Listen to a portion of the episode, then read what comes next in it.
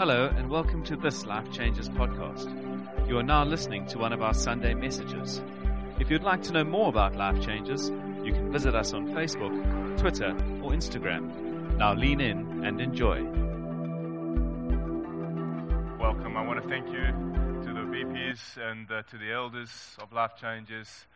And uh, I got a call about two days ago to say, how about, how about it on Sunday night? And uh, I do find it hard to turn down. I really do love coming to Cape Town. I really do love Life Changes Church.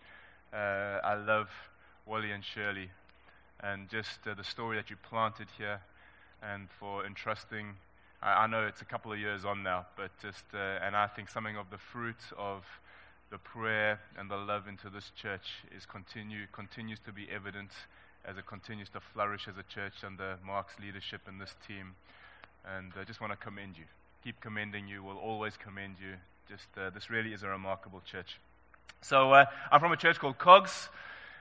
It is Church of the Good Shepherd, and uh, you may wonder about that name. And just to put some kind of context, the church that I have the privilege of leading is 115 years old. So if you think you've got a story, you ain't seen nothing yet. And I'm not going to start singing. But uh, a beautiful, beautiful church. And I actually learned something two weeks ago, uh, 10 days ago, about uh, the church that I have the privilege of leading was there was a man called Reverend Robbins.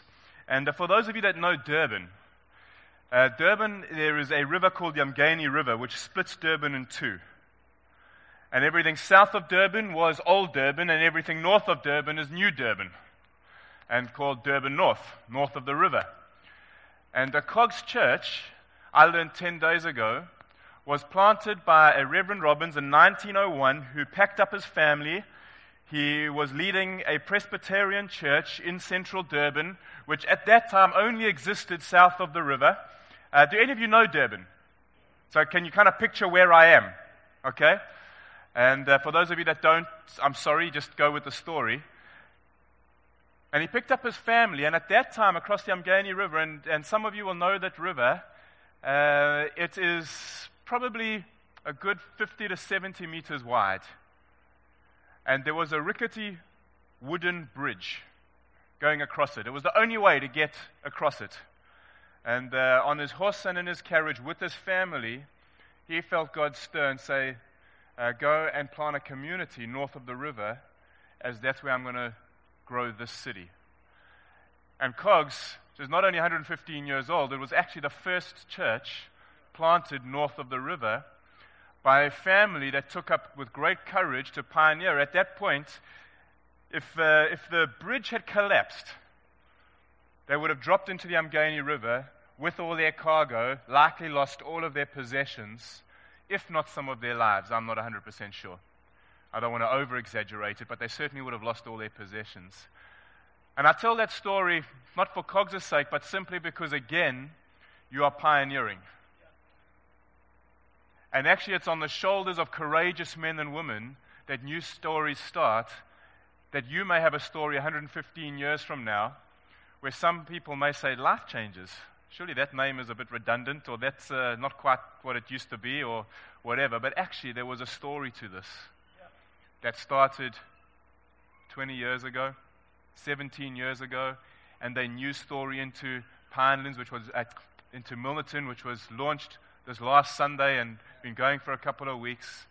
Uh, there's a story to tell in many, many years' time, built on courageous men and women. Who of you have gone across? Who of you were from Tableview and have gone across to Milnerton? Well done. Well done for picking up, and you may not have necessarily had to move house yet, but uh, well done for, in a sense, being like Reverend Robbins and uh, following a leader and with great courage going to plant a new story so that more people may come to know of Jesus Christ. I think that's a beautiful, beautiful thing. And as, as you do that, actually what you're trying to do is win people to Jesus. Yeah. And so something of what I want to talk around tonight is what was Jesus' worldview? Because if we're following this guy, you may be sitting here and you've come to church. Now you've got to know that something of tonight is about Jesus. Whether you know him or not, whether you're on a journey towards him or you've known him for many, many years, you come here sitting because you either want to find out about him, you want to know him more, you want to have a deeper experience, you want to enjoy celebrating with each other, or you want to find someone to do the marriage course on Friday with. But any which way, we've got to understand who this Jesus is that we are following or making our way towards. And so tonight, I just want to say something of his worldview. Because all of us have a worldview, it's a, it's a way we interpret. Uh, do you want me to stand still? Okay. Um, every one of us interprets life through particular lenses. True? And our lenses are shaped by our upbringing, it's shaped by our educational institutions, whether they be academic or religious. They're shaped by the families we grew up in. They're shaped by our skin colors and our cultures. They're shaped by the cities and the towns and everything that we grew up in. And it's the way that we come to interpret everything through. It's the way we read the scriptures. The scriptures being the collection of writings that God's given us in order to know Him. Everything comes through a lens. We are never devoid of it, we are never unbiased because we have to have the acknowledgement that that's how we see things. But as we come to choose Christ and as we come to follow Him, we need to understand that He had a particular lens through which He viewed the world and through which He viewed life. And therefore, if we are to fully engage in His story, we should fully engage in His worldview. Are you with me so far? Eh? So here we go. In Hebrews chapter 11.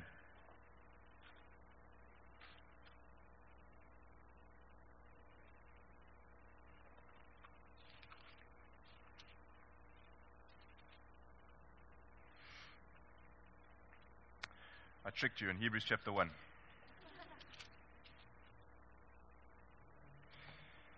Hebrews chapter 1, verse 1. In the past, God spoke to our forefathers through the prophets at many times and in various ways. In the past, God spoke to our forefathers through the prophets at many times and in various ways. We're going to just stop there for a second. So, this is this is the picture. This is where we're getting to, all right? Because it goes on to say, but now he's spoken to us through Jesus. And so we want to understand his worldview. But before we get to Jesus, it was through the prophets. Now we understand, if we know something of the scriptures, we understand that the Old Testament had certain prophets that have been recorded. We have Isaiah and we have Jeremiah and we have Haggai and we have Micah and we have these guys that God gave a message to for various groups of people. Sometimes it was Israel, sometimes it was the divided Israel, the northern kingdom or the southern kingdom. Sometimes it was for the Babylonians, sometimes it wasn't for Israel at all. But God would speak through the prophets. And that was the day. So, what God was doing was He was taking all of these guys and, and history and a sense of humanity. If you can picture a funnel, but not going down, I'm going to do it this way just for ease of my example there was this funnel of the prophets that was speaking towards a moment. And we know that from Isaiah, and uh, uh, in particular, he was really the, the messianic prophet. Um, but, but multitudes of prophets would, would speak of a Messiah that was going to come to save Israel. Do we, do we know that? Of something of the text, whether you were in RE classes, if you're a little bit older, I don't know if they do RE classes anymore in schools, but uh, but there was this, this funnel starting to take place from multiple people as God spoke. But then we come to this moment that, but in these last days, verse 2 of, chapter, of Hebrews 1, but in these last days, he's spoken to us by his Son. Okay, so now suddenly Jesus enters the mix. So, what, what is the Hebrew writer saying? He's saying, We've had the prophets. They all pointed to this time when Jesus was going to come. But now we have Jesus. And, and he's the one who we follow. He, this is his voice. It's his time. So we don't, uh, we don't just discard the prophets, but actually they, they just point to this moment. So they, they're a reference point for us. They give us context, they give us history, they give us something of, of what Jesus was going to be. But it comes to this moment called Jesus. Now we go to John chapter 17. If you'll turn there with me, please.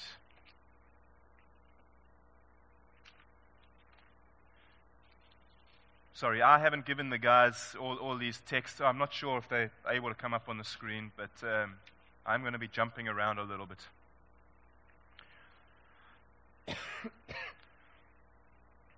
so we have this moment in John chapter 17. Are you still with me? Sunday evening, you good, huh? Okay, so John chapter 17, we have this moment where he, has, he prays. It says, After he had said these things, he looked up to heaven and said, and we have this prayer, which probably rightfully should be called the Lord's Prayer. Most of us know the Lord's Prayer, kind of out of Matthew, where Jesus teaches the disciples how to pray. Our Father who art in heaven, hallowed be your name, your kingdom come. You, you get that prayer. That's really the disciples' prayer. He was teaching us how to pray. Jesus' prayer is actually, sorry, found in John chapter 17. But it says, after he said these things. I do apologize, I am struggling with my throat a little.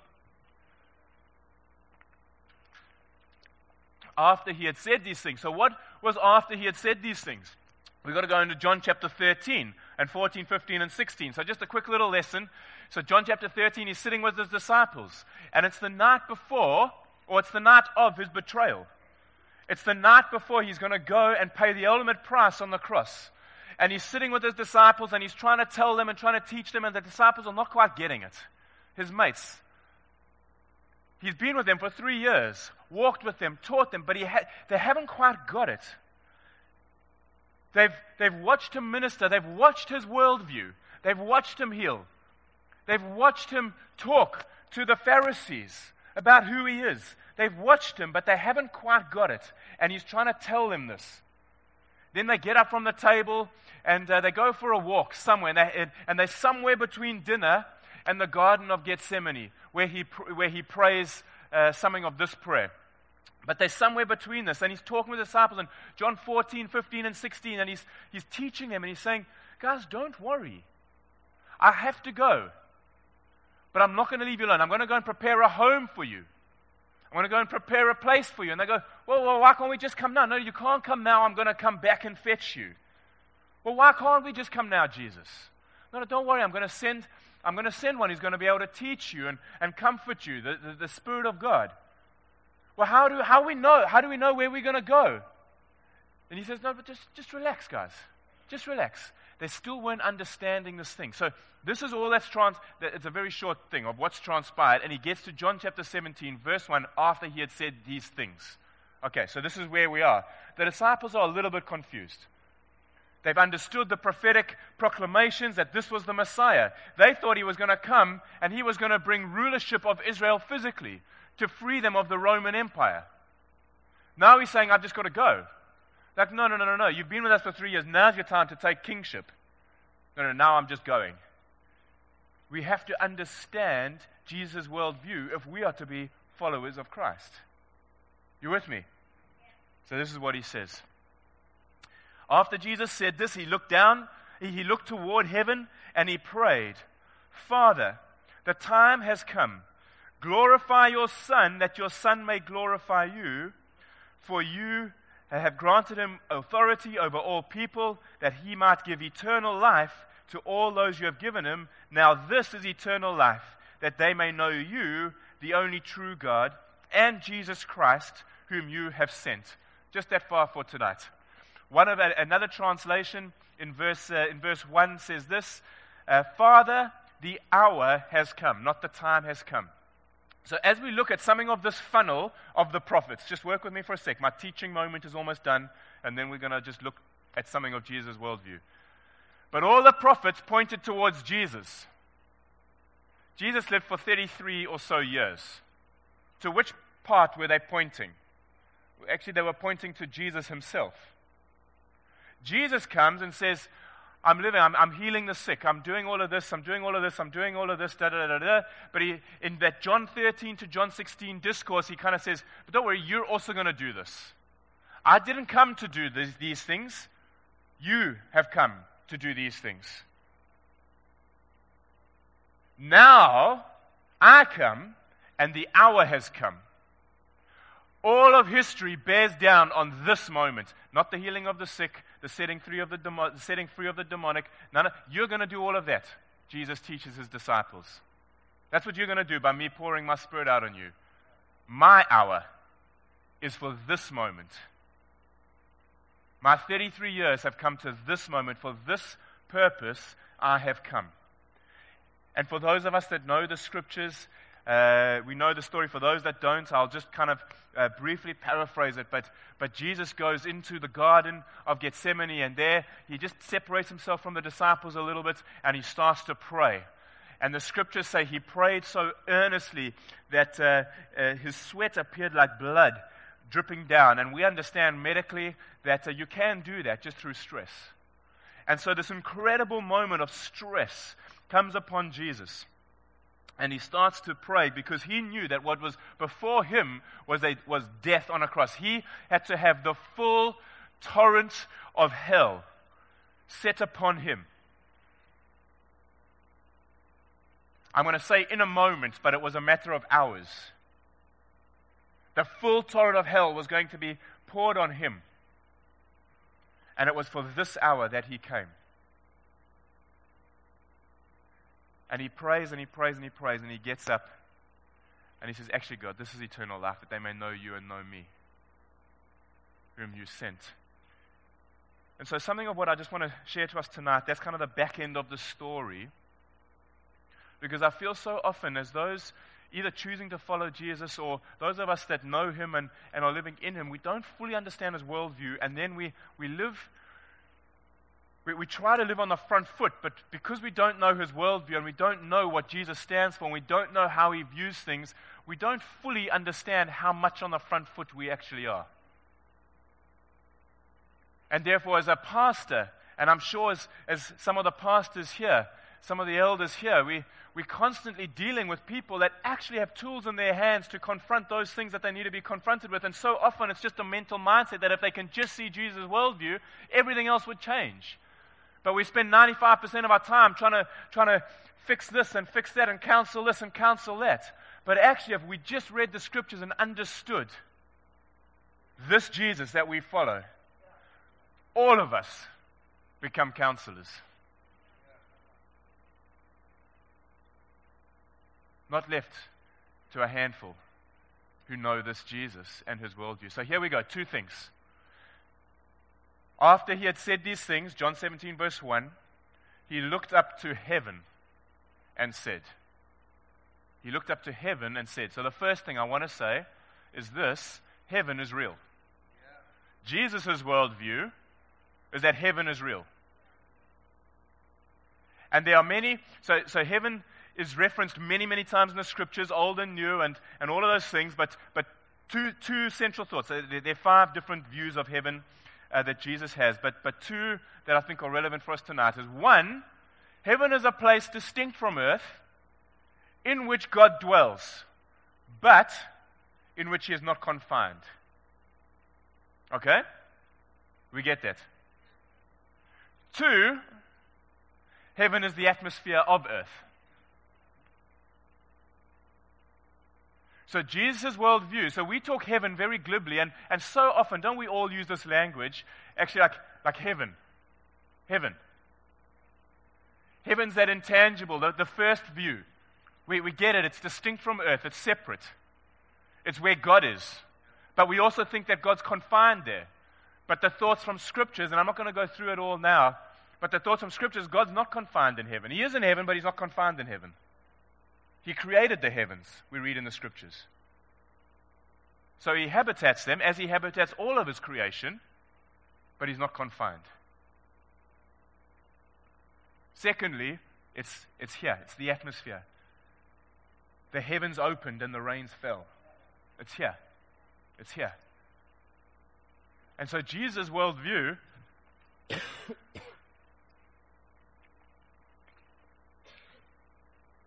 I don't want to just uh, whimsically flip past this. When Jesus says heaven, so often we kind of say, no, no, we know that Jesus says heaven. What we don't get is he was referencing here and there, and here and there. And God there, but not confined to there. God also here. So may I encourage you that as we follow Christ, something of his view is that heaven is not far off. And that God is not far off. and maybe to try and help us as we walk with Christ because so many Christians, so many followers of Christ, because they believe there's this distance, they don't live like God can actually be with us. It's forever this, this deity that is separate from earth. He's not separate, friends. That wasn't Jesus' worldview. You with me? Should probably turn to my notes now and see where I am. Revelation chapter 21, verse 1 to 5, we read this. I'll give you a second to turn there if you're turning. Then I saw a new, just by the way, this is written by the same John who recorded Jesus' prayer. Okay, same guy.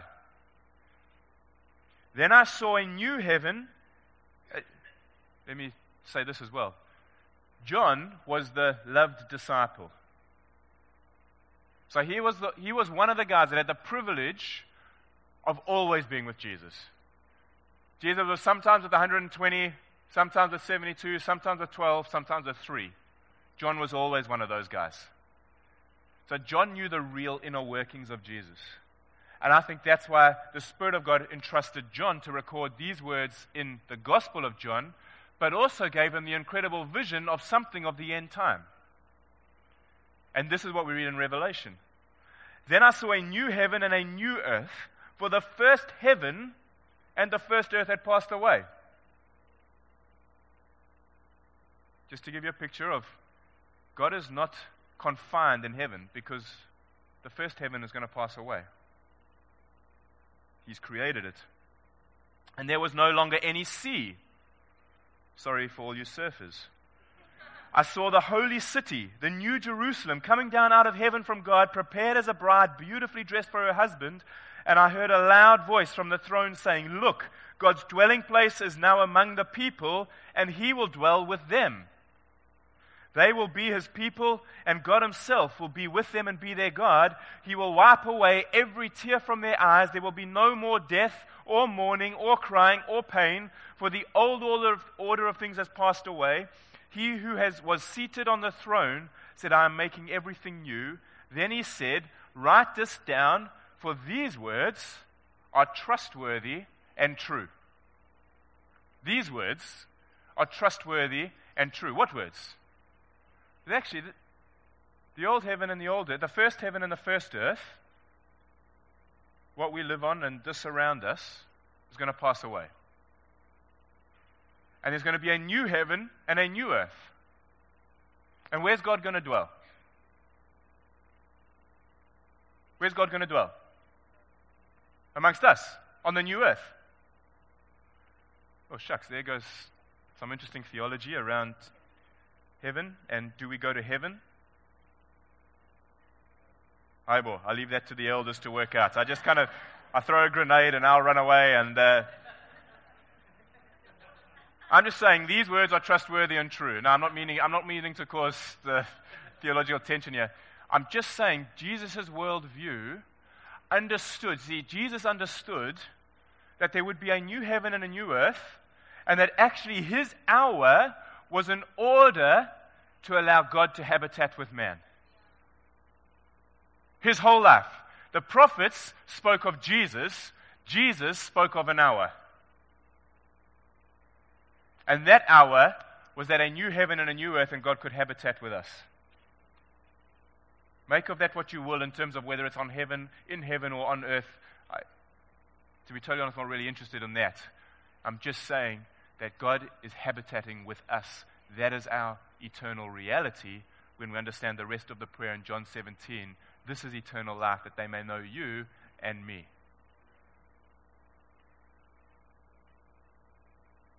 A new heaven and a new earth was not a new. Uh, I won't even get into all of that. So here we go. We are heading for a new reality, but it's not heaven instead of earth. It's not heaven instead of earth, but it is still heaven and earth. So here we go. What's the second thing? And then I'm going to tie in this.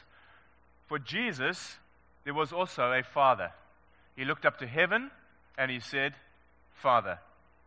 Now, I know that you've been ministered to uh, over the years deeply about God the Father. But this is what I want to say for us this evening, as just as kind of my, my last thought before I tie them together. Jesus had a view of the Father.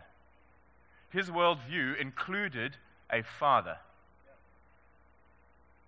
Not a God that was distant, not a creative deity that set the mechanisms of earth in place and distanced himself. Jesus' worldview was Father. And therefore, when Jesus invites us into that story, we get a Father. We don't get a deity, we don't get a creator. He does create, but he does not introduce himself to us as creator, he introduces himself to us as father. So, what does that mean for us? So, I had a great dad. I have. I have a great dad. I am very, very fortunate. I realize that I am one of a vast minority that have had an incredible earthly dad that has aided me in understanding a heavenly father. But I know that I can, my folks live in Durban, which is great. And uh, you know what a, son gets to do?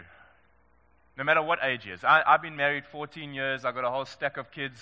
I've lived all over the place. I can still walk into my parents' home and I can open, I, I can kind of just walk into the home because I've got a key to the house without them even knowing that I'm there, even if they're in the house.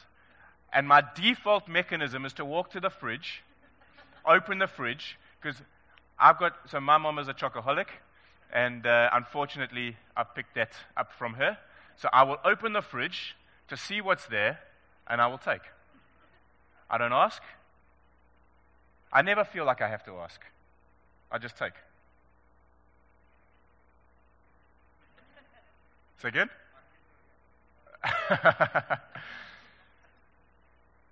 and this is something of, now listen, all analogies do fall short. I, I get that. But when we understand that as we follow Jesus, that his worldview was of a father who he could talk with, who he could walk into the home with. And, and please excuse you, you theologians who want to have a go at me, uh, now's not the time. Just, just understand something of, of, something of the revelation of this and the point of this.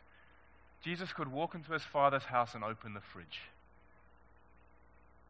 Because didn't, the fa- didn't Jesus say, Everything of the Father's was mine, and haven't I given you everything? And we walk around limping as believers because we do not understand Jesus' worldview. And we do not understand that we have access to heaven, which is not some distant place, but actually is something of the atmosphere of earth. Because the hour that Jesus came for was in order that we may have reconciliation and restoration with a Father. And yes, there is a new heaven and a new earth where thankfully we're going to be rid of all evil. But it doesn't mean we are unable to experience something of the kingdom of God right now with a loving Father. And so, yes, it's not perfect, but it is soon to be. And we can live in that tension with great hope and with great joy. And so I want to encourage you, friends, please understand Jesus, something of Jesus' worldview, because quite frankly, it would make my job a whole lot easier. I'm going to let you just think about that for a second. I've stood on my shoelace.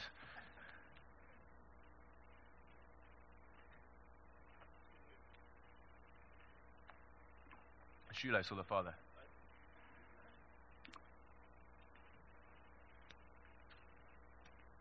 I just think with right understanding, with right equipping, with the, you know, the Spirit of God in Romans chapter 12 talks about us being able to renew our minds, friends.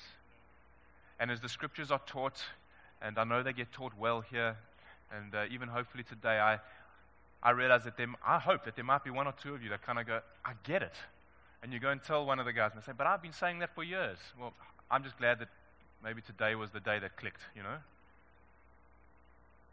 But when we understand that there is heaven that is not distant and far off, and that God is, uh, is in heaven but not restricted to heaven, not confined to heaven, And we have a Father where we have access because of Jesus, not a deity, not distant, not just creator, but one who we can sit on the couch with and talk to and do these things, life becomes very, very different. See, friends, by adoption, we become what we are not by nature.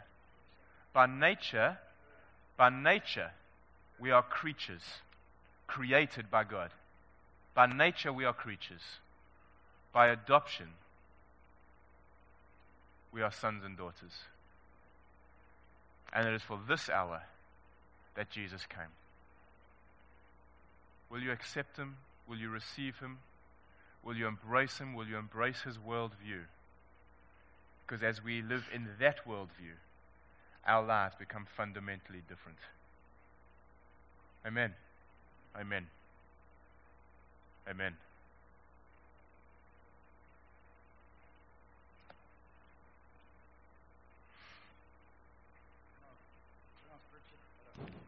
Can I ask Richard to pray for us now? But I'll just try to find the scripture quickly. It's Galatians, and Paul is dealing with some big things, and he has to challenge Peter. And um, he, he opposes Peter. He says this amazing thing. He's walking around, he's walking around Galatia, he's seeing the church operating, and he says this amazing statement When I saw that they were not acting in line with the truth of the gospel, I said to Peter in front of all of them, he comes boldly with the truth because he sees that they're not acting in line with the truth. The Word of God is not pick your line. It's not, there's a, one line you can go around that mountain, there's another line you can go around that. Because what happens when we, we receive that and we live in that, you know what happens then? Well, then you get a theology that underpinned a thing like racism. Just being honest. Yeah. Apartheid was underpinned by a theology because but it wasn't in line with the truth. And we pin undefined these other theologies and they go all these routes. There is a theology and there is a truth, and it's a line. And the Apostle Paul walks into a situation in the light of another apostle being there, and he brings a strong word of opposition. He says, actually, they weren't acting in line with the truth. And so God sends someone to come and teach us tonight because actually the big message is this your worldview is not precious, Jesus' is your worldview crumbles to nothing in the light of Jesus' worldview, which means we bring every worldview we have, every prejudice, every preference, every smallness of thinking, we bring everything under the authority of the Word of God. Every time. And when we stop doing that, Jesus doesn't have our heart. It's not an option, it's the Word of God. Hebrews, Hebrews 4 tells us the Word of God is living and active is heaven is real, and Jesus cries out to the Father. Two monster truths that define our view and determine our paths to walk, that hopefully hold us in line with the truth. That's why God sends teachers to teach, to explain, and to open up the Word of God. And maybe you missed some of the big ideas tonight. That's okay. I'll ask one thing. If there is a slight appetite for more of the Word of God in you, begin to feed it and find the way that's in line with the truth. And I'm going to ask Richie to pray for that thing. That actually something of a desire to know the truth and something of a desire for his, the Father's worldview to settle upon us. I'm tired of meeting with people who've been saved for 20 years and say, but I grew up in this family. I don't care what family you grew up in, but I know the grace you got adopted into. And I know that changes everything. That's what the gospel does. So, can we stand actually? It's been a long day. It's been amazing. And I'm going to ask Richie to pray for us in that regard. And actually, here's the, here's the thing. One of the things that needs to come with worldviews, we've got to unlock the old one to allow God's new worldview to come. So, can you place your hands on your heads and do something just fun for me? It's quite fun to see. But actually, we've got to unlock and unblock some of the worldviews that are unhelpful so that God's worldviews can come into our thinking.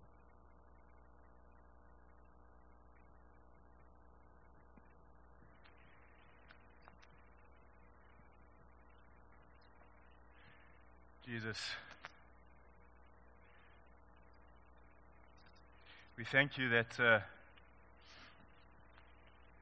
we thank you that we're in good company with the disciples who, even after being with you for three years, and even after you're sitting around the dining room table with them and, and explaining and explaining and explaining, they, they didn't get it. But we, so, so we, we don't have to feel so ignorant. Uh, but we also thank you that we stand this side of your death and your resurrection. We stand with the scriptures. And actually, it is the glory, it's the glory of God to conceal a matter, but it's the glory of kings to search out a matter. And we don't want to we don't want to be found wanting because you have put the scriptures in our hands.